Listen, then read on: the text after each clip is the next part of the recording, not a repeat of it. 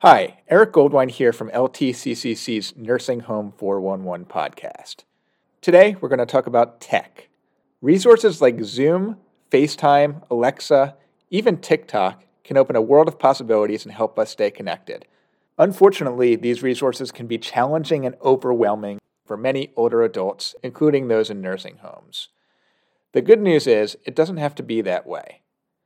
Stefano Solorio is a 23 year old founder and CEO of Carevocacy, a company that provides tech tutoring for seniors. In the interview, we chat about how and why we should empower older adults to use technology, whether it's to video chat with family, listen to music, post on TikTok, or play Wordle. You'll also hear from Stephen Foster, LTCCC policy intern and a nursing home ombudsman in New York State, about the tech barriers facing residents in nursing homes. We hope you enjoy the interview. Here's our music by Silverman Sound Studios.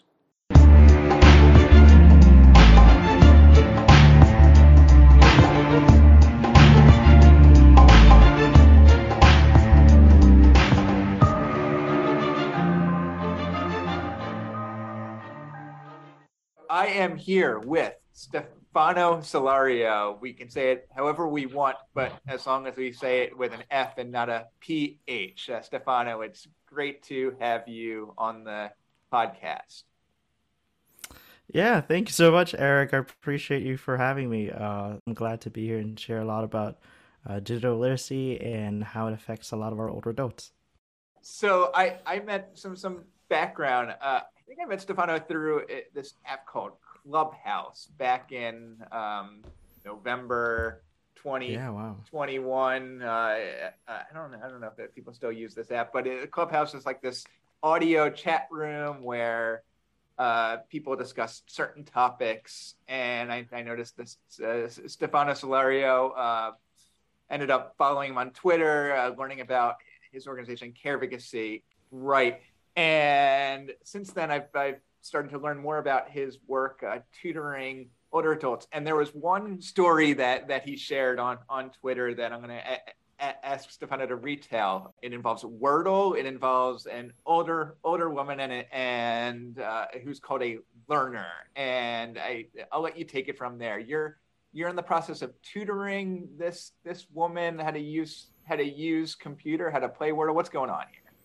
Yeah, thank you, Eric, for that. I'm, I'm glad that you're able to give some context. I completely forgot about of how we actually first met, and the tweet that you were um, referring to was an interesting tweet that I shared because uh, during that time, I don't think a lot of people now play Wordle, but uh, a few months ago, a lot of people were really, really hyped up about Wordle, and you know, my, I was working with one of our learners. Uh, she was a, a, a cur- she's a current learner subscriber to our to our program to our platform, and I thought it would have been a good idea to introduce the Wordle game to her. She was looking for something to do while she was learning how to use the computer, and so I put up Wordle, and we were trying to figure out what the word was, um, and then at the end of it, I think I think we did figure it out, or we did. Actually, no, we didn't figure it out. I think that was the funny part about it. And the word that ended up being the wordle of the day, the word of the day, was the word elder. And I thought that was so um, coincidental of what we were doing, and it was a great bridge of, look, I'm we're introducing technology uh, through a game on the computer but also the fact that the word of that day was elder. And i thought that was such a, a interesting story to share. It was very very um, true to what the to true to the work that we were doing. And so and just just for, for some more context wordle is this like little word game where you you get five or six chances to guess a six letter word. There's a green block if the letter's right yellow if the letter is in there but not in the right place, red if it's not in there. And this is a game that most people play, um, but not most people, but a lot of people play. But there are some populations that this game probably did not reach. And one of those populations are um, the older adults who might not uh, be following social media feeds, who might not have uh, the tech literacy, the digital literacy to be part of this community experience. And that's uh, it's a real problem. It's a digital divide, divide that uh, expands beyond word games. It expands it expands to um, access to information, to health resources. That it it really is a broad problem. And what what your work does is uh, is help bridge that gap, bridge that digital divide. Can you talk about how you started to identify this problem I'll, say I'll start by saying this from a kind of a macro level of you know digital literacy in general for older adults right? Or what does that mean uh, at all um, i think ultimately when we think about digital literacy we're talking about you know educating older populations and how to use technology so they can be either independent connected or you know be able to have opportunities that never thought it would be possible because of the fact that they could use uh, technology to do so. Um, and so even even before I launched our our company, um, which happened during the pandemic, uh, a lot of initiatives and programs and organizations were already working on digital literacy. It's definitely been a conversation before the pandemic, but I think because of the pandemic, it also has uh, made it more of an emphasized problem than ever. I think a lot of either nursing homes or communities or organizations said to themselves uh, and asked themselves, saying, "Why aren't we having our seniors on on some sort of platform, on some sort of Zoom, some sort of video call, or some sort of application to streamline communication?" And so, you know, digital literacy as a whole is a continually evolving topic because every day, every month, there's a new update, a new upgrade on technology. And how do you introduce that to a population who has never been used to that kind of technology or to that kind of invention or innovation before is a conversation that we're definitely participating in. And uh, we're doing that because it's a big problem to solve. We're looking at millions of older adults who unfortunately don't have access to digital literacy, uh, and that can contribute to a lot of things, whether you know um, putting up barriers, for, example, applying for housing, food, um, online banking. Those are some of the things that sometimes seniors aren't able to do because of their lack of digital literacy. And and I got myself into it because honestly, uh, have being 23 I've always been the individual who has been asked on how to use technology. I think everybody who is either a millennial, Gen Z, or even our parents have been asked how to actually use an iPad or an iPhone. And, you know, it was a very common thing growing up for me.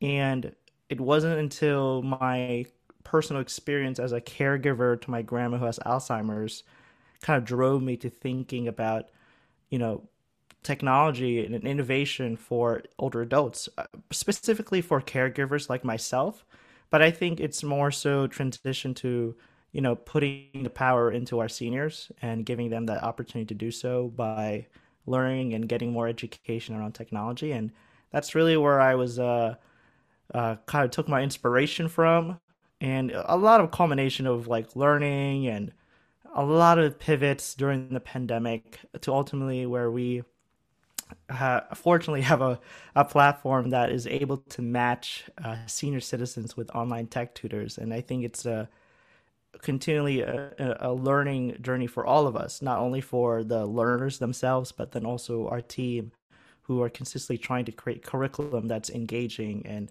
really uh, current to what is the need for our older adults.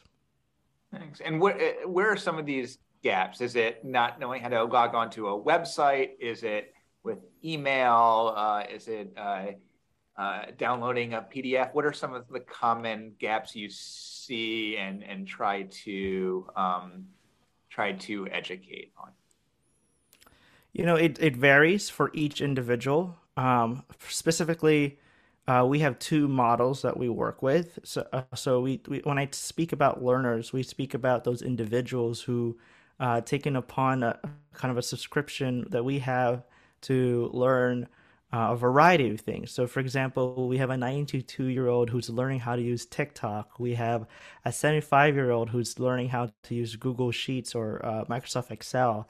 We have early retirees who uh, didn't want to be defined by their you know uh, job status that they want to continually to learn new things or we have you know uh, agents who are trying to figure out how to use Google Calendar because that's uh, real estate agents who wants to use Google Calendars because that's how the world works now. And so it varies. Um, I think the biggest things that they've kind of learned from us is either through online safety, um, how to decipher whether the information that you see online is factual or not is something that's very popular. Uh, some of the things they've been learning. Um, being able to access online banking is also an important thing. I think sometimes older adults, as we age, it, it happens, right? We have we run into issues that sometimes we're not able to, you know, be the ones to handle our finances. So it's left to either loved ones to do so. Um, but giving that opportunity to educate on how to actually, you know, have access to that can be very helpful for them. And so it it really varies.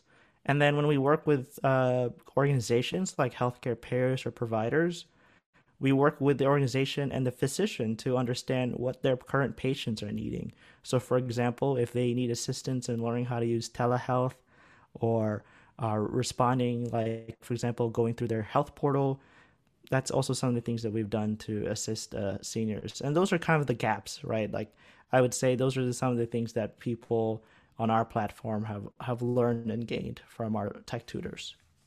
Uh, we're here with uh, Stefano and a Stefan. Stefan Foster is LTCCC's policy intern, and he's a long-term care ombudsman. So he will go into nursing homes uh, and kind of see see these digital divides um, in action. Stefan, uh, how do you see the this gap manifest? Are there are there times where you see the tech literacy playing a role in uh, in the health outcomes or just the general outcomes of residents in nursing homes? Uh, I do see that uh, very often in nursing homes where one resident that has been empowered with uh, digital literacy and uh, like an iPad was mentioned often has a lot of the downtime um, filled with things that they enjoy, whether it is uh, the music that they used to listen to because they've learned how to use YouTube or um, photos of grandchildren or family. So there's universes of entertainment and things to occupy the mind that otherwise have been left behind um, when somebody has to become a long-term care resident.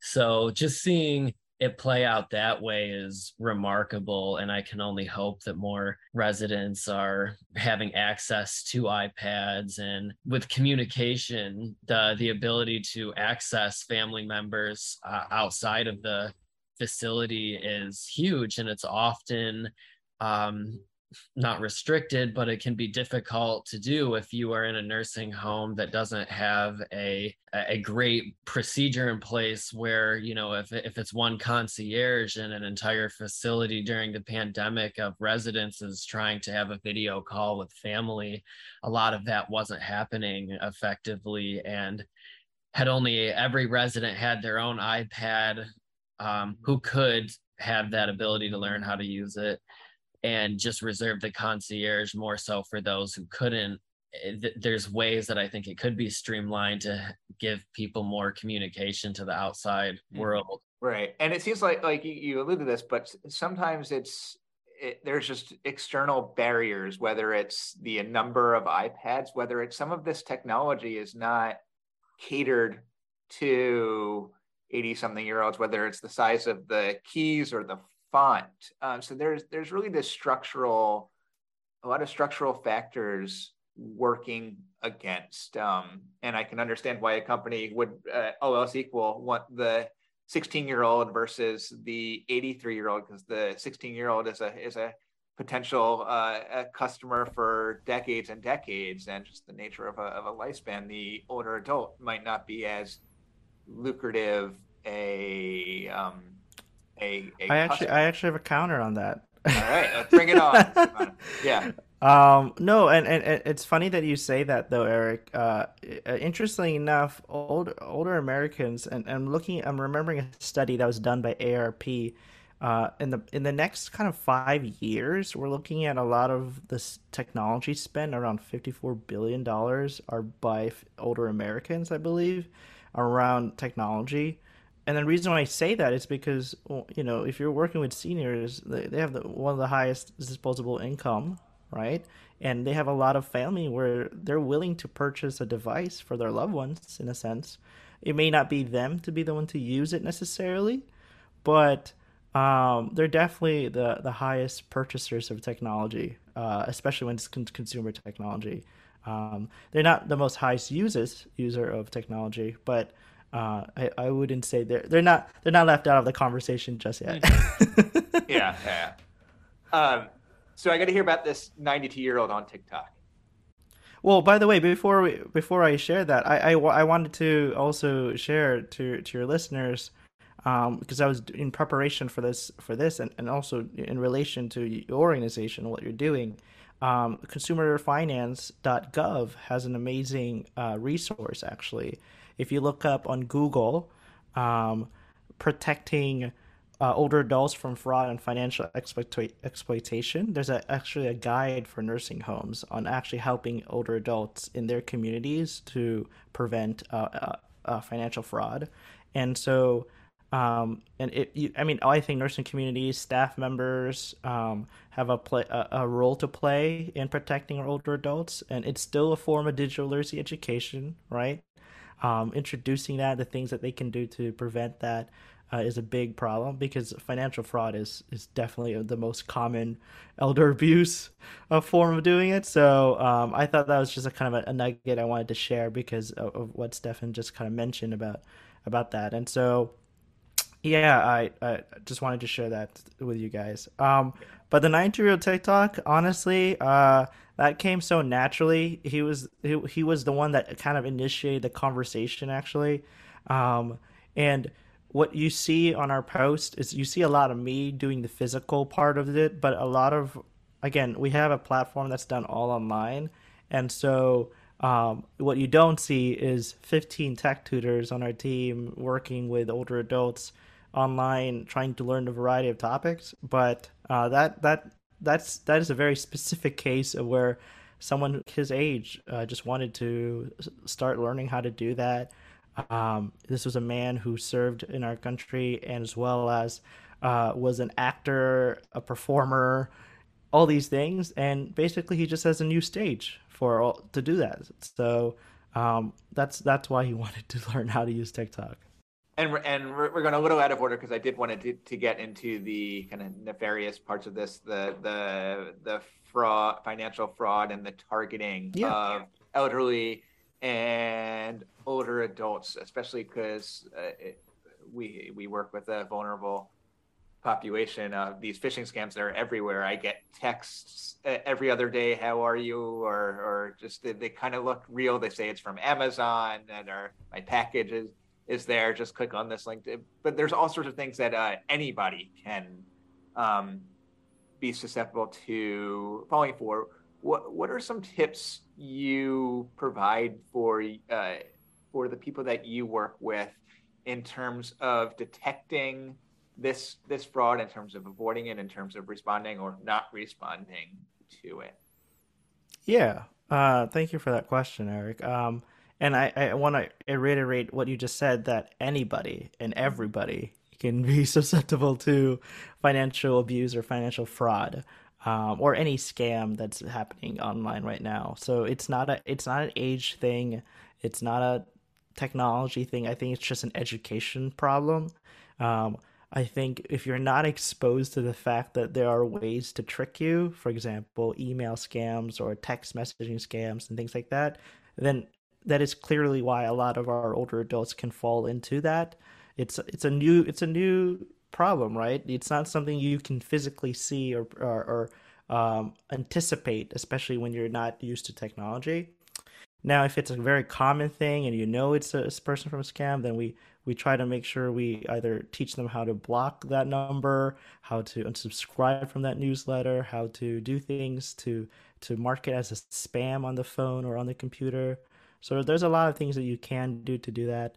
Um, and then also if it's someone who's you know if you feel like it's a if it's a a, a government that's trying to get something from you, just know that there are certain organizations that will not never directly call you. For example, we had someone who unfortunately got a phone call from Amazon um, that was saying that, oh, here you owe us this or that. Amazon will not call you.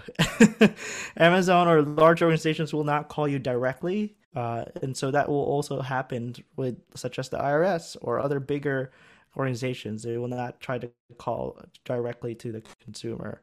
Um, I think I think whenever someone always has a uh, ultimatum, if that makes sense. Like, for example, if you don't pay up or if you don't do this, this will happen to your account. I that is uh, an immediate red flag because you know uh, it it most businesses don't work that way. I think that's more of a fear tactic that they try to do to make you make those decisions immediately.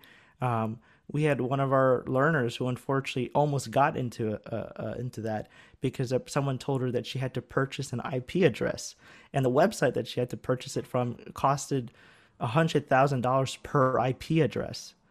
Um, you don't purchase IP address. You know that's not a thing that you do. And so those are just some of the things that uh, I think seniors should think about, or nursing homes should think about if somebody poses some sort of ultimatum that you you have to do this to do that I think that's a immediate immediate red flag. We've come a long, or unfortunately, uh, the phishing community has come a long way since the Nigerian prince kind of kind of scams, and it's it's really become more complex. And I uh, I I see it continuing to go in in that direction, unfortunately. So we need to arm our whole population, but uh, but uh, certainly our older adults and elderly with all the tools they need to um, to mitigate any any risk of this kind of fraud. Let's let's end the discussion on a on a on a happier note. Um, uh, before we get into the, the what do you mean elder financial fraud is a happy topic see that's that's yeah. the that's the thing eric that's that, that's the thing that we're trying to challenge these conversations yeah. should be an engaging and fun conversation to have. Every time we every time we have a senior that we work with, and and unfortunately they do go through these, some of the things, and it happens a lot, even though they've gone through our sessions. Um, we we we always turn it into a learning lesson, but a fun one, right? Because I think you know the the conversation about you know older adults and technology has always been a negative topic, right? Either because you're the one teaching it to them and that experience is horrible, or the person who's getting that information education feels like they're being inferior or confused or uh, un- unheard because of that. We're trying to change that. At least that's what I try to tell our team, which is like, let's turn it up to a point where we can you know move forward and learn from that. So it's, it's funny that you said that. I i think it's a, it's a happy happy topic. I know that sounds really probably horrible but i do think i do think it's it's a, it's a, definitely a switch to the conversation. Right. It's kind of a tone of of of your work but it, it seems like it's less teacher tutor and it's more it seems like you're more collaborative and it, and when you're working with a i don't even want to call them a, a a customer or, or a client, it seems like it's it, what you do seems to be more of a team effort and more empowering rather than a teacher giving you this lesson and then doing some some homework. You talk about the importance in terms of empowering the learner rather than just uh, making it like a uh, just a basic tutoring session. Yeah, I you know it's uh, teaching, educating, anyone is a can be a very mundane and um, arduous task. But when we come into it with a mindset that, hey, this is a person, an older adult who has decided to invest in themselves to learn technology, you have to kind of think about it and say, imagine all the experiences that this person has had with technology the negative or the positive. And yet, even though they have experienced all of that, they still want to learn.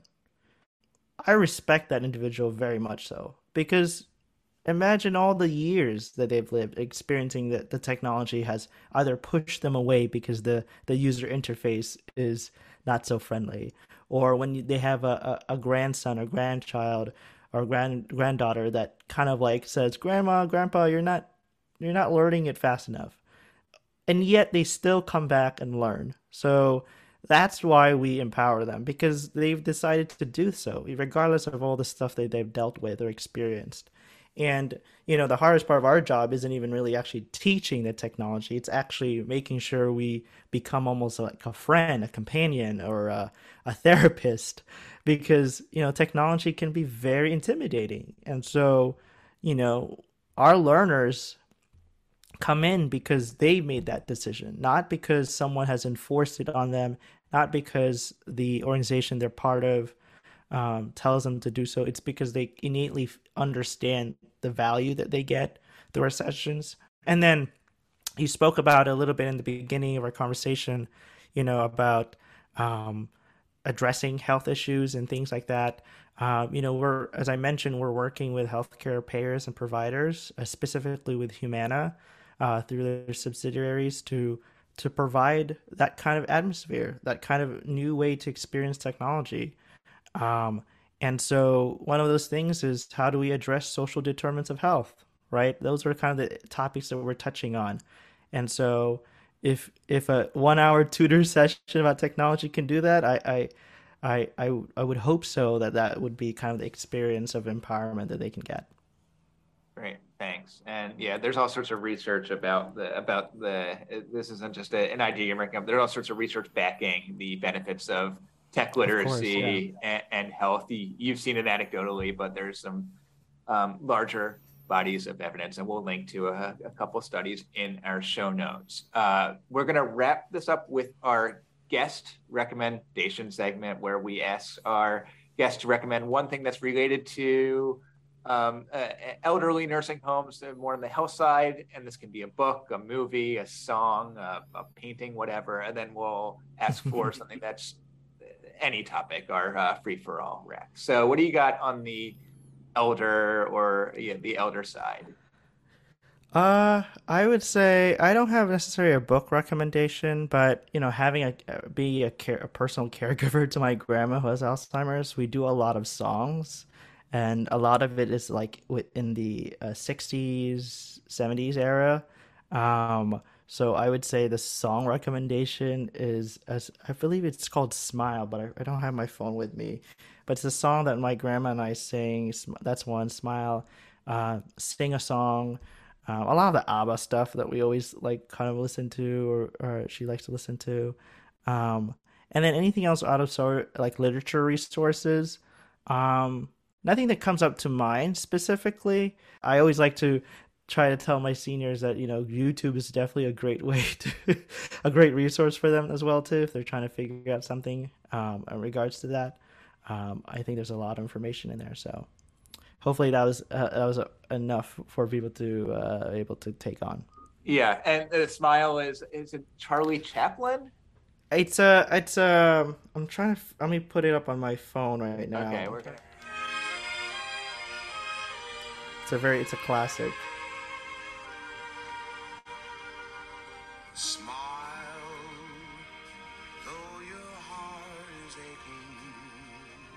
You have you heard of this before? uh, I don't think I have. Stefan, have you? No, but I'll never forget it. How have you guys not heard?